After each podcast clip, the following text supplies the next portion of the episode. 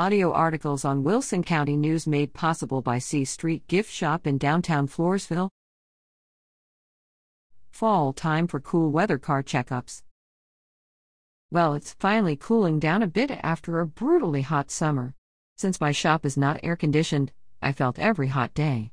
So now that it has cooled off a bit, what should you be doing about car maintenance? First, check the air in your tires and inflate to the proper level. My own truck lost 6 pounds per tire on the last oil change. During the summer, it may have lost 1 pound or so between service intervals. This is typical when the first cool snap hits, and it will need to be checked again when it gets colder. Riding around on underinflated tires costs fuel mileage, can cause unsafe handling of the car, and definitely will wear tires out prematurely. Running tires low for an extended period of time can cause a blowout, as well as doing so weakens the sidewalls of the tires. Antifreeze or coolant is another item to be concerned with. Running low on coolant usually impedes circulation in an engine, which means no heat for you, but more importantly, improper cooling for the engine. Yes, you are more important than the engine, but you can wear a coat, and engines are expensive to replace. Your heater works when the engine's coolant heats up and begins circulating, that is the reason you don't get heat right away when the engine is still cold. If your coolant is 5 years or older, consider having it flushed and replaced with new coolant.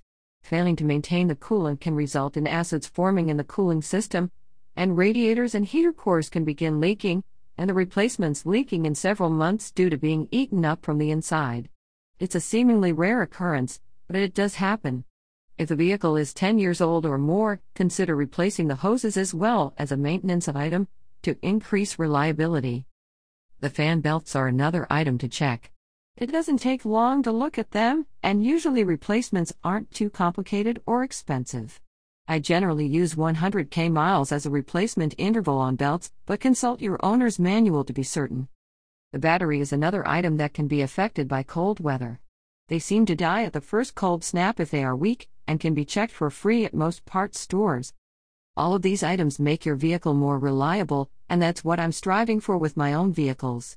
When the weather gets cold, I want to twist the key and go, not stand outside in the cold with a set of jumper cables. With the proper maintenance, you can do the same.